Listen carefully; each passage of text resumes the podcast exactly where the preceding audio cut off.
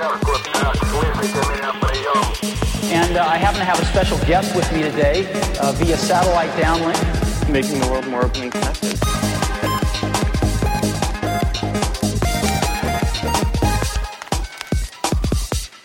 Welcome to the Today in Tech History podcast, where you learn about a few tech related events that occur today, October 27th, from history.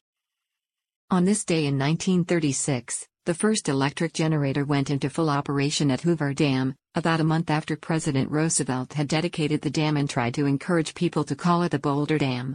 On this day in 1992, software deployment issues in CAD, the new ambulance dispatch system in London, caused 30 to 45 deaths. Poor training, a memory leak and no load testing contributed to the failure. On this day in 2004, Apple debuted the iPod Photo, capable of displaying digital photographs and album art on a built-in color screen. On this day in 2012, Microsoft's Windows 8 operating system went on sale, with its tile-based start screen.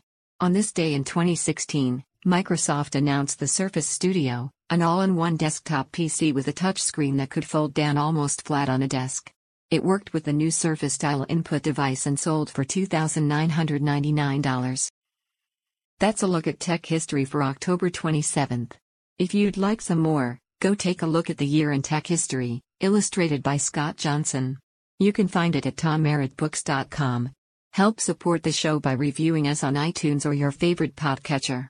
Thanks, and tune in tomorrow for an all new episode of Today in Tech History.